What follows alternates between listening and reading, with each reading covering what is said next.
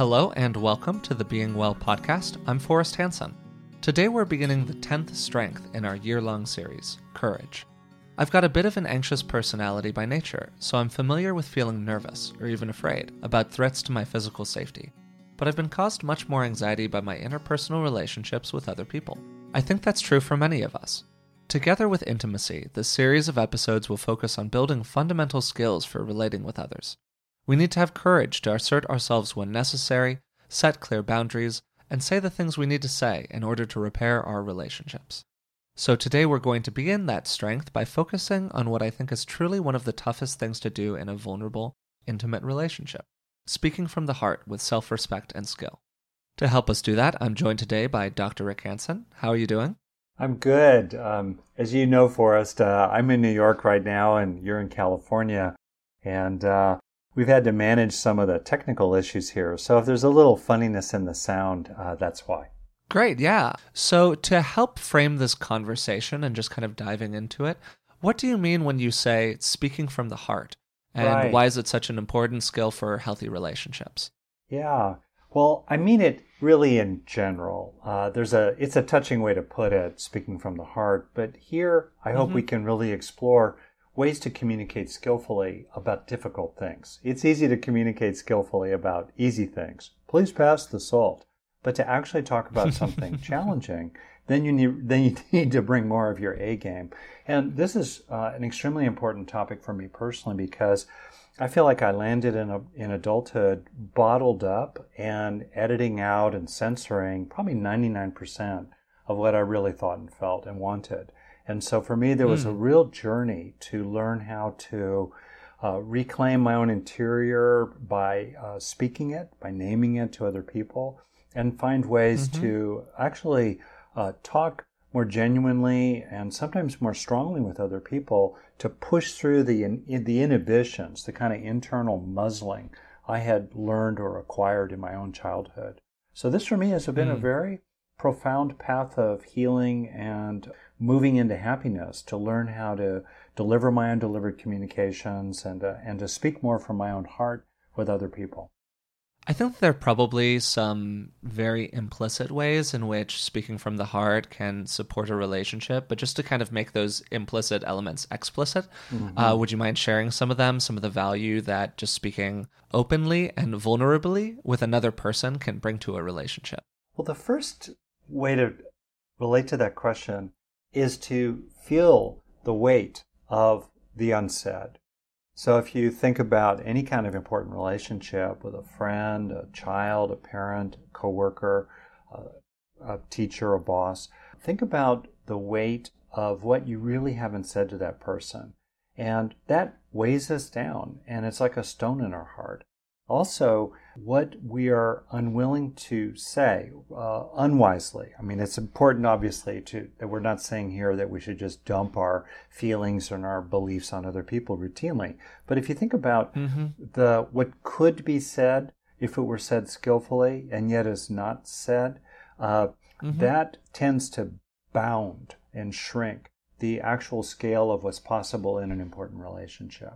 So that's the 1st reason. Uh, the second is that if we are to get what we need with other people, uh, we need to let them know. We need to be able to talk about it, unless they're incredibly perfect mind readers, and I don't think there are that many of those folks on the planet.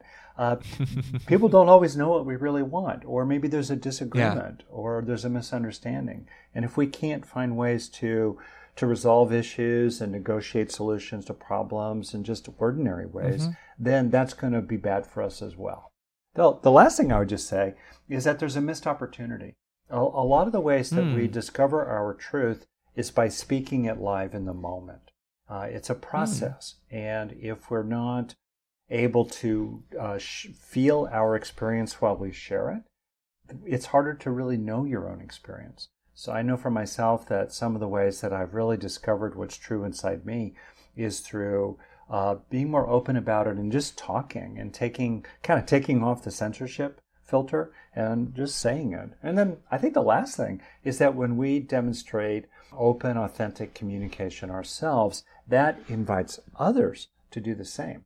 And then as they become more authentic and real in the relationship, that has direct value for us too. Yeah, that's great. I think that makes a lot of sense to me to just kind of add something very, Mhm. very sort of simple and, and maybe a little obvious on top of it. I think that it's easy when we talk about something like speaking from the heart with another person Mhm. to immediately gravitate mentally towards the things that we're bothered by. Right. You know, um, I this is my undelivered communication about how you're not meeting my needs in some way.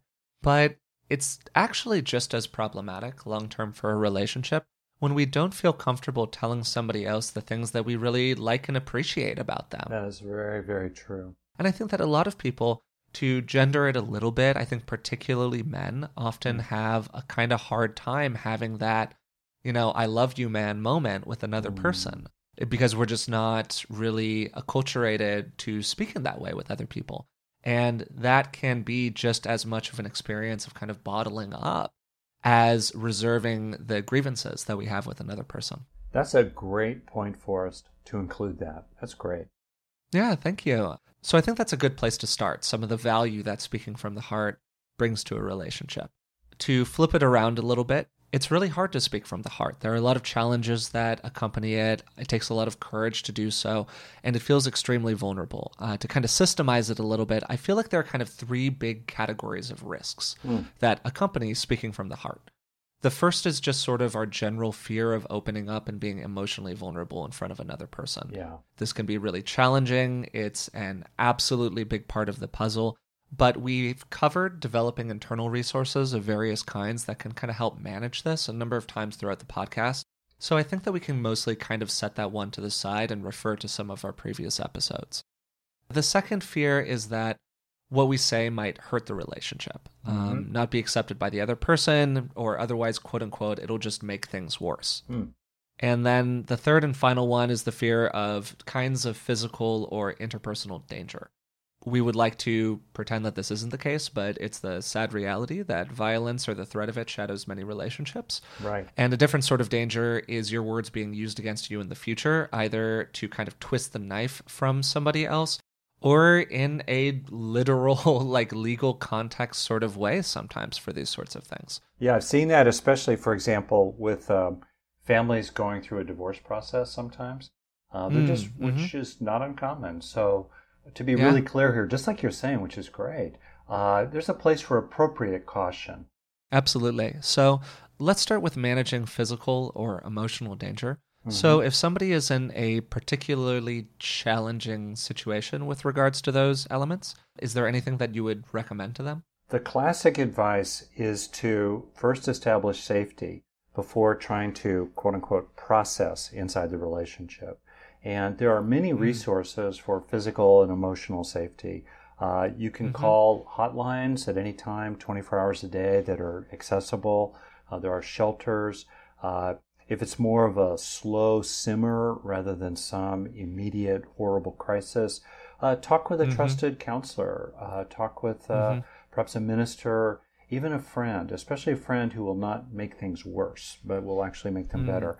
Uh, as we've talked about in terms of the evolution of the brain, starting with our ancient reptilian brainstem, first and foremost, we really, really, really need to get out of danger. And I think sometimes people can, uh, there's a lot of research shows on, you know, domestic abuse and of various kinds. People can somehow blame themselves and think that they're responsible for being annoying or not saying things the right way or doing the dishes the right way or something like that. But in fact, I don't care how annoying I am, no one ever is justified in threatening or using violence against me. And, so, and I would say that for people in general. So that's a very important thing. You- You're really entitled to safety. Uh, uh, kind of an add on to that is be careful about a kind of uh, innocence. Uh, I was in situations uh, when I was younger in business with somebody where I just was overly trusting and I didn't read the signs that no, this person did not relate to me as my parent, that actually this person was perfectly prepared to break their agreements with me and in significant and financially consequential ways. So there can be this kind of childlike longing for a for a just world. You know, it's very understandable, and yet the world is not always just. Uh, and recognizing the truth of what other people uh, are capable of and what their deep intentions are uh, is is important as a way to kind of become disenchanted in a healthy sense of that word and come out of uh, what could be an overly childlike or trusting, naive innocence with other people. Mm-hmm. Great. Yeah. No, I think that that's a great place to start. It's mm-hmm. one thing to sort of be afraid that you'll be misunderstood or that something will land the wrong way. And, and it's quite another thing to be afraid that you'll be mistreated for what you might say when you start to speak openly. And that second category is, you know, I think very clearly the one where you need to take sort of more hardcore interventions and mm-hmm. really uh, take whatever steps are necessary to protect yourself if yeah, something is right. going on. Yeah. Mm-hmm. That's right. And again, in terms of sort of waking up from the dream of innocence uh, and the longing yeah, for a just world, is to realize mm-hmm. that if a, if another person did it once, they could do it again. Mm. Mm-hmm. Never forget that. Yeah. Yeah, I think that's a really important point. I mean, I, we're going to talk more in this podcast about forgiveness and mm-hmm. different kinds of forgiveness. And forgiveness is a wonderful and beautiful thing in the world. And I would never want to push somebody away from it. But I do think that there are some things where uh, it is a little bit of a fool me once, shame on you, fool me twice, shame on me. Yeah. And we do sometimes need to kind of look at things with very clear eyes and just take whatever steps are necessary in the moment. Mm-hmm. So I think that we're going to spend a little bit more time on the next category of concerns that what we say when we speak from the heart could damage the relationship, be received very poorly, be misinterpreted, or be rejected by the other person. So, how can we kind of set the stage for speaking from the heart so we avoid that? Mm. I think the first thing is to know for yourself what you see, what you value, and what you want. In other words, know for mm. yourself your own truth. Truth in quotes here, but uh, your own truth. Sure, your truth can evolve, and your own uh, view about the truth of objective reality is is limited and partial and fallible, etc., etc., etc. But the bottom line is that much of the time, especially if we take a little time with ourselves, and perhaps in talking with a trusted ally or friend or counselor, we can really see what's true. The truth is, let's say mm-hmm. that our partner keeps saying that they will come home in time for dinner, but they just don't do that. Or the partner listens to us and kind of nods and says, Yeah, all right, I'll be more romantic from now on. Or, All right, I'll help with the kids more from now on. Or, Oh, all right, I'll start coming to work, you know, more on time. And the truth is, they just don't do it. Or they say, uh, let, uh, oh, I'll stop interrupting you so much, but they keep interrupting you. So know what mm. you see, know what you feel, know what you care about. You know, clarify that for yourself. And one of the things that, that has helped me a lot in doing that is I'll take little notes, even prepping for a difficult conversation. Um, I will write down keywords I want to use or key phrases, or I'll, I want to remind myself of of how I want to approach the interaction or what I what is important for me to keep in mind, including the things that I'm in a healthy sense entitled for. So that's all ways of help yourself really be on solid ground, especially uh, mm-hmm. the more challenging the interaction. Uh, if it's a really casual comment in passing with a good friend who's really trustworthy, no big deal. But if it's a big mm-hmm. issue, it's really important in general, which is a constant, uh, a recurring theme in this podcast. It's important to scale up resources to the level of the challenge. And if this is a mm. challenging relationship, if their stakes are high, uh, if you think you're about to move into an interaction that could really go off the rails, uh, you need to scale up resources for that. And those resources include really getting it together how you feel and what you think and what you know your rights are. I think that makes a lot of sense that before we enter a potentially challenging interaction with yeah. another person, we want to be really clear about what we feel in our hearts. Um, yeah. I've certainly often had the experience with other people where they bring a contention to you or critique to you, but it's sort of fuzzy what the exact critique right. is, and it's kind of buried in a word cloud, and yeah. you feel like there's something that's more true that's kind of hiding underneath the surface, maybe mm-hmm. disguised by the surface complaint. And in those circumstances, even if you want to open somebody to uh, even if you want to open to somebody else when they're speaking from the heart, it can be very challenging to do so. So clarify inside your own mind what your actually your what your actual viewpoint is. I think that that's a huge one. Yeah. Prep to prevail. Mm-hmm. Yeah. What I mean by prevailing is, of course, not dominating the other person or beating them. Everything we're talking about here is in this larger context of what we've covered, including things like unilateral virtue. But what I mean is, it really helps to be clear in your own mind what your results are that you're aiming for. Mm. That's part of knowing your mm-hmm. own truth. Like I said, what do you see? What do you value? Uh, what are you going to do? Uh, sometimes the mm-hmm. result, in fact, often the result you're aiming for is you just want to go on record. You know, it would be great if, if they saw the light and just everything changed and buttercups and mm-hmm. chocolate shower down upon you. But realistically, often the best you could do is to know that they know that you know that they know what you really said. And that's, sure, yeah. that's within your control too. That's what you can actually accomplish with other people. You just want to feel, as Dan Siegel memorably puts it, you want to feel felt by them. Okay, mm. that's your outcome. But what is your outcome? That that is what quote unquote prevailing looks like, and then prep to prevail in the context that I'm using here. Mm-hmm. Makes total sense. So prep to prevail. Now, is there a second recommendation that you would give? I think it's really helpful to move up to what we shrinks call the process level mm. in which, in a sense, you're getting ready to talk about talking. This is a notion mm. that we've explored before, and uh, it it or more generally to move to a place where you are prepared to comment on process. And process is distinct from content. It's distinct from the substance of what people are saying in terms of the specific information itself or what they're asserting actually happened or what they want or the agreement they'd like to make for the future. All that's great. But process uh, is the way in which people communicate and the ways in which the sort of interactive volley, back and forth, back and forth, of a relationship proceeds. And if you have good process, you're going to get good product. If you have bad product, mm-hmm. it really helps to work backwards and get better at process. So I'm a big fan of process. Of course, I'm a therapist, right? But just I've seen it in gen- again and again, including in business environments.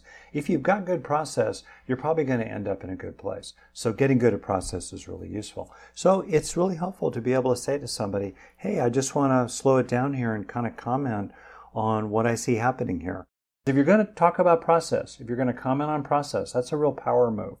Uh, and you got to be careful about it. And I've been on the receiving end, uh, I bet you have too, Forrest, of people who kind of adopt this sort of knowing, I know how good process ought to be stance. That's really annoying and, and it can be used as a way to dominate and in effect talk about process in order to corrupt process. So I've got to be very careful about that. But in a healthy mm-hmm. way, to reserve the right to comment on what's actually happening uh, and to comment mm-hmm. also on what you feel in the middle of what's happening. I think that's a really important capability to reserve to yourself to have. Yeah, no, I think that that's a great point. And as you're saying, anyone who avoids talking about talking, I just think that that's a big red flag in most relationships. And yeah. there's this great line that you had in the book Resilient, which I really enjoyed, which was that good relationships are based on good interactions. And it's hard for a relationship to improve if its interactions don't. That's right. A lot of the time, what I think kind of happens in our relationships is that we bottle up the things that really bother us. Yeah. And when we finally do unleash them, they're this flood that kind of flows out of us, really without any kind of consideration for process or for the other person or for whatever. And the irony in this is that that's the absolute worst way to actually get those concerns to be addressed by the other human you're in a relationship with. Yeah. And so if you're not willing to take a step back, analyze your truth, and then figure out okay, what's sort of the best way to approach this with another person where we can kind of both create a safe container for us to have this interaction. Mm-hmm. If you're if you're unable to do that, your odds of success just go way down. So yeah. I think that that's just a huge part of the whole thing. As a kind of addendum to that, sometimes i mean you don't want to be lawyerly with somebody else yeah. but if you're really about to walk into a real conversation with somebody where you both know that you're going to be unpacking some stuff mm-hmm. setting some kind of basic ground rules is not a bad idea setting the ground rule of we're both going to basically talk for about the same amount of time. Mm-hmm. That's a really good ground rule. Um, Yeah. Some other obvious ground rules could be something like not yelling or making threats, not bringing up a major issue when you're intoxicated, Yep. um, not screaming at each other in front of the kids. Just sort of the very basic stuff like that can really improve the likelihood of a conversation going well. That's great. I've actually known couples uh, that would post house rules on their refrigerator, Mm, mhm. and uh, they would do it for the kids as but as well as for the grown-ups. Or let's say couples that didn't have kids, they would just uh, would put these basic principles up on the refrigerator. Sometimes because they would write them out and they would actually really agree to them. I've known people who Mhm. really transformed their relationship when they did that. Uh, so yeah, I think uh, it's uh, it's great to do that. Yeah, absolutely. So let's say that we've we've set the stage, we've talked Mhm. about the talking, we've done our best to make sure that the situation is, you know, fundamentally safe, as safe as it can reasonably be. And now we're in that moment with the other person. We're having a potentially challenging conversation. Mm. What can we do inside the moment of that conversation to kind of maximize the chances that things go well when we speak from the heart? Yeah. I'm going to move through a sort of personal checklist for us. One, know what your walkaway is. Know what Mhm. your line in the sand is that's a real line in the sand. Um, it's not a warning about the line in the sand, although that's fine too, but it's the actual line in the sand that if the other person starts speaking to you in a certain kind of way, uh, or certain topics get uh, brought up or and you're getting pounded with them, you're just prepared to disengage from the conversation. Uh, you might disengage in a very polite way. You might make up an excuse. So, oh, I've just gotta gotta go now. Or you might just say, Hey, if you talk with to me like that uh, one more time, I'm walking out the door, or I'm hanging up the phone, I'm driving away, something like that. Know what your walkaway is in a paradoxical sense. If you know, it goes back to that theme about autonomy as a foundation of intimacy. If you know what your line in the sand is, then the safety in that and the comfort in knowing that uh, gives you support for being more open and vulnerable with other people. And if they exploit your vulnerability, if they abuse it, you know what your exit strategy is. So that's one point. Mm-hmm. Second, really useful distinction comes from the work of Deborah Tannen. Uh, her classic is You Just Don't Understand. She had a co author. I, I want to send respect there, but unfortunately I'm blanking on his name. In any case, she makes a wonderful distinction between conversations that are really about sharing experiences, distinct from conversations that are about solving problems. Now, in one conversation, you can have multiple conversations in effect, and it's okay if there's a natural flow of sharing your feelings or what you think about something or how something affected you, flowing together with trying to work out what are we going to do about this deal, this thing um, for the future, when we're solving problems. It's okay if they sort of flow together, but it really helps to separate them and to, uh, in your own mind, or at least distinguish them. Because if uh, you think you're sharing your feelings and then the other person starts intrusively trying to solve your problem, that's kind of aggravating.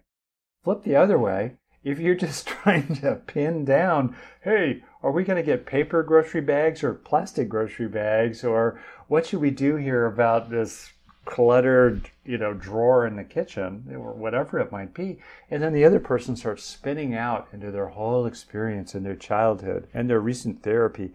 It's really rattling. So it just helps to identify which one we're doing. Generally, I believe in starting with experience talk. Uh, or a different way Mm. of putting that, kind of as a saying that I adopted actually when you were really young, was start by joining. Start by joining. Mm-hmm. Uh, problem solving talk it tends to be more distanced and uh, has more of an objective quality to it, sort of impersonal. Sharing experience talk is more connecting. And I actually had a funny experience at a board meeting one time. Um, I had just come onto this board and I arrived on time. There was the agenda. I was really prepared. I'm ready to move through this business meeting here on a board. I was really honored to be part of it. And I, I came to the meeting and everybody else there was just relaxing and having coffee and there were donuts and chatting about their grandchildren. I started getting more and more impatient and frustrated. 10, 20 minutes went by. Finally, the president of the board said, okay, let's, let's really dive in now. And then, boom, they moved through the business items just like that. like a knife through butter.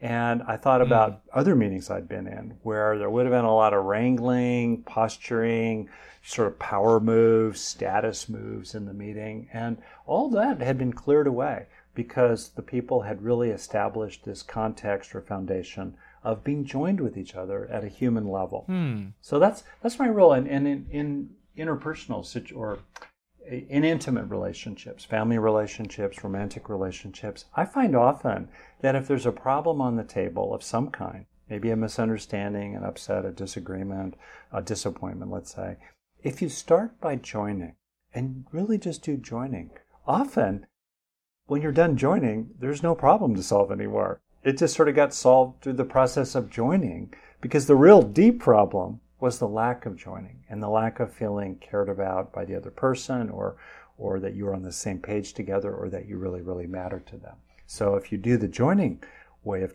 of relating to each other rather than problem solving, often that addresses the deep roots of the problem. Okay? I think that's a great point. Absolutely. And sort of a version of that, which is maybe the most simplistic version of uh, starting by joining, which, by the way, has been a wonderful piece of advice for me in my own life. It's something that yeah. I've completely taken away and um, I've seen, you know, real results from at many, many different occasions where you're mm-hmm. entering into something challenging and somebody brings something to you and you begin by by starting with you know, wow, I didn't know that was your experience. That must have been really unpleasant, and I'm really yeah. sorry that you know whatever part I had to play in that we can we can sort of debate or talk about. But I'm really sorry that you felt that way, and yeah. just beginning with that, I think is a is a wonderful um, way to frame the context of a conversation with somebody else. So, yeah. anyways, sort of the simplest possible version of starting by joining is to use I statements and speak for yourself. Yeah. If you kind of think about it, any framework of a sentence that includes I feel is very, very different from a framework of a sentence that includes you should. Yeah, but what and if it's I feel you are a jerk? Sure, exactly. I I feel you are making my life horrible and you're a pain and so on and so forth. Okay, well uh, that's probably let's avoid those.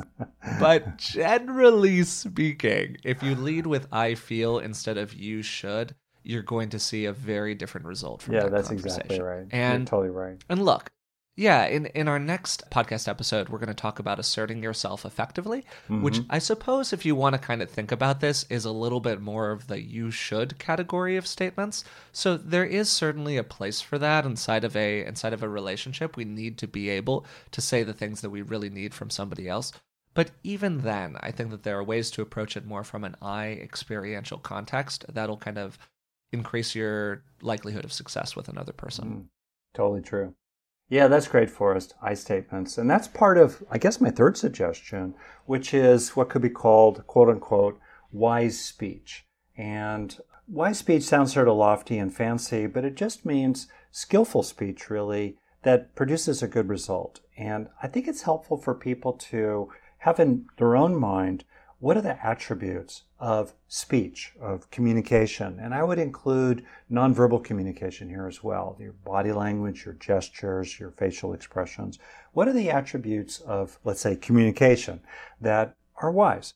And here, as with many things, if everything's going fine, all right, you don't need to get into the details. On the other hand, if everything isn't going fine necessarily, or if you want to have a way to uh, specify for the other person what your requests are, the kind of wise uh, communication you are requesting, you are wanting from them, then it's helpful to know, all right, what are its, what are its attributes?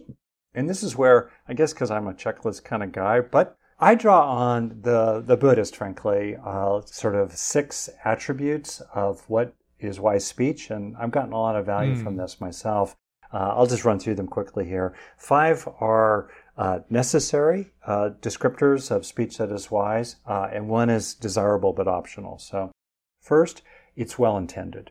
It's it's aimed at a beneficial result. You're not there to tear down. You're there to to build up. You're communicating in good faith, not bad faith. Fundamentally, are your intentions for them and for yourself well intended, benevolent in a deep sense. Okay? That's the intention. Second, in terms of the actual effects, are the effects beneficial? Is what is being said, the words that are chosen, the tone around them, the nonverbal communication, does it actually have a beneficial result? That's the second criterion. Third, is it true? Uh, are you using words that are actually accurate rather than overstating things or minimizing things? You know, you always, you never. Uh, are, are you accurate in your descriptions? Is it true? That's the mm. third criterion. Mm-hmm. The fourth criterion is that it's timely. And this means that we're choosing times or situations that actually are appropriate for what we want to talk about. For example, we're not doing hit and run ambushes when someone is just walking out the door or in front of other people for some kind of embarrassing effect. That it's, that it's actually timely, or there's enough time to really get into it. Uh, if you don't have time to talk about something and then suddenly you're dropping some huge issue on the table, that's, that's not skillful. All right, that's the fourth criterion.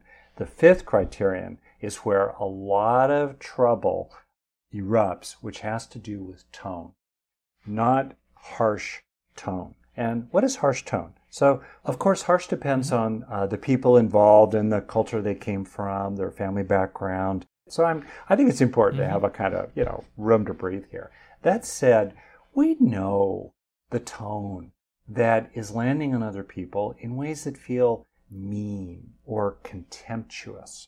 And being really careful about tone. Tone is uh, extremely memorable interpersonally. If, if we if you think back on an interaction with a with another person, uh, we tend to not remember the specific words they used, but boy, do we feel the vibe. Uh, I think Maya Angelou said something like, uh, "People will forget what you said, but they'll never forget how you made them feel."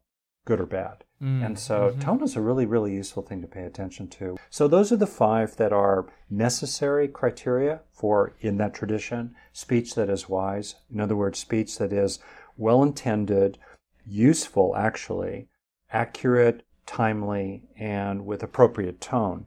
And then there's the sixth criterion that is desirable but ultimately optional, and that is speech which is wanted. And there's a place, I think, for appreciating that sometimes other people just don't want our infinite wisdom. I have to really watch out for that myself because, mm-hmm. you know, I, I make a living in a certain way sometimes offering my wisdom. Da-da. So I have to be really a little careful about uh, do people really want to hear that right now? Really? And do people really want advice, unwanted advice? So there's a place for taking into account what the other person really wants. That said, ultimately, this is not about muzzling yourself or walking on eggshells if there really is something important for you to say. And I think about teachers of, uh, of mine in, in my life today who were very measured, careful people, and yet still there were moments where they were prepared to tell me something that they knew would make me uncomfortable.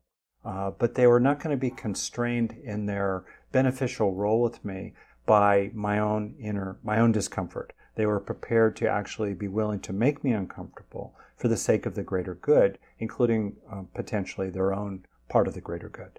That's a really wonderful checklist mm-hmm. to kind of roll on through um, as you're checking in with yourself in a relationship. And it really helps kind of whatever communication you may give from the heart land with the other person to kind of give that a quick rundown real quick of those mm-hmm. different uh, six elements that you named to put sort of simplistic summary names onto them you want to make sure to the extent possible that your speech is well intended that your goal is to help and not hurt the other person that it's true that you're saying maybe not everything that you have to say but whatever you're saying is accurate and honest that mm-hmm. the speech is beneficial it's yep. enjoyable or useful to others, or it's enjoyable or useful to you in some way, or hopefully to both. Uh, that it comes when it's appropriate, it's timely in nature. Then you spoke about tone for a second, that the speech not be harsh. You know, you might be like firm or passionate, but you're not being mean, you're not being belittling or abusive. And then finally, that idea of wanted speech. Um, where you have to kind of manage your own wants with the wants of the other person. And I, I think that's a really great checklist. Yep. Me too. And as I've said earlier, mm-hmm. uh, it's a way to ask for communication from the other person, or, or in a sense, establish this as the ground rules that we agree that this mm. is how we're going to aspire to speaking we know that we're not going to always be perfect, but if we discover we've strayed from uh, these criteria, we're willing to recognize that and cop to it and take responsibility for it and whoop, get back onto the high road. Yeah, absolutely. And I think that's something else that supports us in doing that, mm. uh, particularly that bit at the end about kind of deciding whether or not the speech is wanted or appropriate in the moment, is to practice the skills related to empathy that we learned in the uh, strength of intimacy. When you're going through this, particularly when you're bringing a critique to somebody else, you just want to make sure that you're holding other people in your heart. It's really easy to get kind of caught up inside of our own viewpoint, particularly when we're irritated, and to lose track of the ways in which other people are people with their own narratives inside, their own priorities, and their own hot buttons. Mm. Uh, the actions are of other people are influenced by all sorts of different factors. It, it's honestly been kind of eye opening to me mm. when I moved from a framework of assuming that somebody did something because of me to assuming that somebody did something because of the things that were happening in their life, which include me. And I yes. think that kind of paradigm shift from total I centricness to kind of a broader perspective of all the causes and conditions that generate somebody else's actions is just a huge game changer for um, your relationships with other people and has certainly been a game changer for me. Man, Forrest, I think that's one of the wisest things I've ever heard you say, or frankly, anyone else. And well, you could you. underline that uh, with big, bright lines and uh, look at it every day. We all could look at that every day and be benefited by it. Mm, yeah, well, thank you. And I just think that's a that's a huge part of the whole thing. So yeah. we've dropped a lot of content in this uh, in this episode so far. So I think it makes sense for us to kind of move towards a close. Is mm-hmm. there anything else that you would like to recommend, just kind of as a final thought, when you're speaking from the heart with somebody else? Yeah, if I could, I want to name two things here. The first is mm-hmm. what's called nonviolent communication from Marshall Rosenberg, often described in the just with the acronym NVC. I encourage people to check it out. There's a whole approach there. It's, there's a lot of detail. The essence of it is really, really simple. And I apologize in advance to true practitioners of NVC in my summary simplification here. But the essence is simply that it's a way of speaking that says, when X happened or happens, I feel Y because I need Z. That's the essence of it. And mm. X is described accurately, which would be consistent with that criterion from wise speech in Buddhism that what you say is true. And it's described relatively neutrally, much as an, uh, an independent observer would see it. In other words, when uh, you interrupt me four times in three minutes, or when you criticize my parenting in front of the children, then you get into what I feel. And it's really important, as you said earlier, to shift out of you should to I feel. Uh, so this is the why. I feel sad. I feel hurt. I feel angry. I feel frustrated. It's vulnerable. It's authentic. Mm-hmm. It's real. It's your, your experience. And then Z is because deep down, I have a need, like you, common humanity. I have a need to feel respected in my important relationships. I have a need to feel safe, that that what I understand will happen, that is protective and reliable, actually does happen. And people mm-hmm. sometimes can get a little, in my view, too precise or too precious about what properly fits into these various categories. Real relationships are inherently kind of messy and fuzzy, and it's basically okay. But this formula, when X happens, I feel Y because I need Z, is really, really useful, especially when the wheels start to come off. If everything's going fine, it's okay to be sloppy. But if it starts to get a little weird, and I've done this myself, uh, come back to that pure form, and it will really tend to reduce the likelihood of an upset. And also, really important point here, it will give other people fewer distracting things they can focus on deliberately or accidentally, functionally, as a way to avoid dealing with the essence of what you're really bringing to them.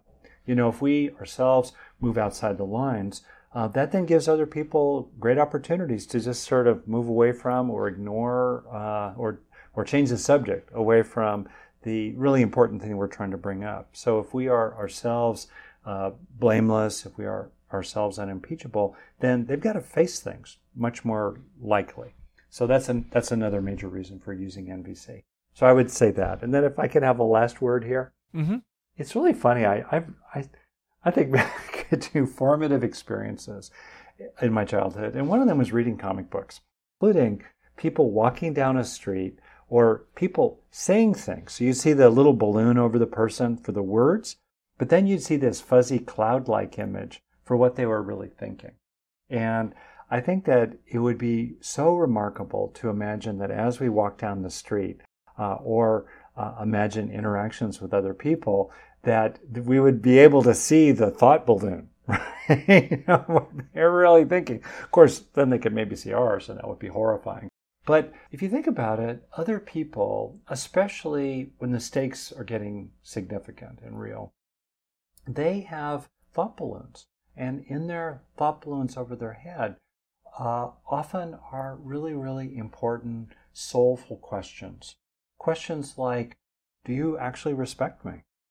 Or questions like, am I, do I, re- do I mm. really matter to you? Or are you just faking mm-hmm. it? Can I count on you again? Are you going to push me around? What are your real intentions here? Are you open to my pain? Are you prepared to actually feel it empathically for a moment or two? Are you for me or against me? Do you love me? And I think it's haunting and powerful and profound to be receptive to and attentive to these questions uh, in the minds of others. And very often, what really is going on is that what looks like uh, issue X is really issue Y. In other words, what looks ostensibly like some kind of argument about uh, arriving for lunch on time, at a deeper level, has to do with much more important uh, issues related to, let's say, uh, whether you uh, actually matter to the other person or whether they are really prepared to, to value the relationship with you. And the more that we can get at the deeper questions in other people and answer them and resolve them and put them, make them explicit rather than up there in the thought balloons, the better things are going to tend to go. And also mm. in our interactions with other people, we have our own thought balloons. So here too, one of the values in speaking from the heart is we help other people uh, not have misunderstandings or misconceptions about our thought balloons and the deep questions we have. And we can help them understand us more fully. So then, in addition to the benefits for us in understanding us more fully, they become more willing to be understood fully themselves, which really increases the odds of the good interactions that build good relationships. Yeah, I think that's really wonderfully said. And that's a great note to end this episode on. So today we spoke about speaking from the heart and talked about uh, why it's such an important skill for healthy relationships, building those positive interactions over time. We began with some of the challenges and benefits that come from speaking from the heart before moving into sort of the three big categories of risks that happen when we speak from the heart. Uh, the first one being emotionally emotional vulnerability, the second being harms that might come to the relationship, the idea of quote unquote just making things worse, and the third being different kinds of physical or interpersonal danger. We then explored various ways to speak from the heart effectively both before and during a conversation. Before the conversation, the idea of talking about talking and knowing your individual truth before entering a potentially contentious interaction with another person. Then, in the moment of that interaction, you spoke about practicing wise speech. You gave your checklist for the uh, speech that is wise inside of your checklist for the interaction as a whole. So, we've got checklists inside of checklists here, which is great. Then the idea of speaking for yourself and using I statements, and a version of that being nonviolent communication, which is this structure of when X happens, I feel Y because I need Z. Then finally, you closed with, I think, the really wonderful thought of respecting the questions of others. Those core thought balloons that appear above our head whenever we're in interaction with other people. And the more that we can do to give warm and supportive answers to those questions, the likelier it is that our interaction will go well. So that's it for today's episode on Speaking from the Heart. If you enjoyed this episode, We'd appreciate it if you would leave a rating and subscribe to the podcast through the platform of your choice. Uh, it helps other people find it, and we really do appreciate it. We hope you'll join us again next week when we'll continue the strength of courage by learning how to assert ourselves effectively. Until then, thanks for listening.